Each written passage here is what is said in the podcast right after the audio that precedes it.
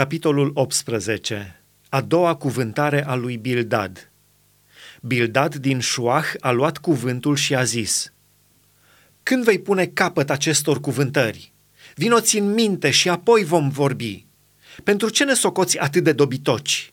Pentru ce ne privești ca pe niște vite?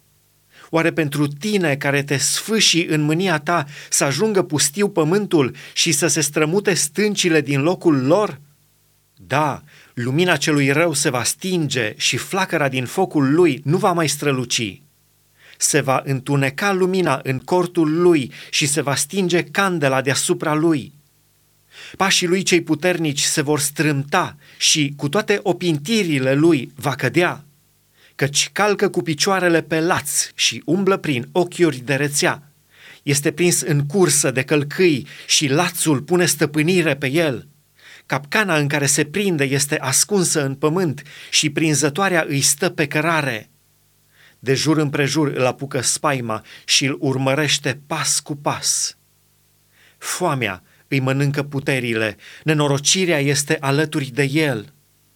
Mădularele îi sunt mistuite unul după altul, mădularele îi sunt mâncate de întâiul născut al morții este smuls din cortul lui, unde se credea la adăpost, și este târât spre împăratul spaimelor. Nimeni din ai lui nu locuiește în cortul lui, pucioasă este presărată pe locuința lui. Jos îi se usucă rădăcinile, sus îi sunt ramurile tăiate. Îi piere pomenirea de pe pământ, numele lui nu mai este pe uliță. Este împins din lumină în întuneric și este izgonit din lume. Nu lasă nici moștenitori, nici sămânță în poporul său, nici o rămășiță vie în locurile în care locuia. Neamurile care vor veni se vor uimi de prăpădirea lui și neamul de acum va fi cuprins de groază. Aceasta este soarta celui rău, aceasta este soarta celui ce nu cunoaște pe Dumnezeu.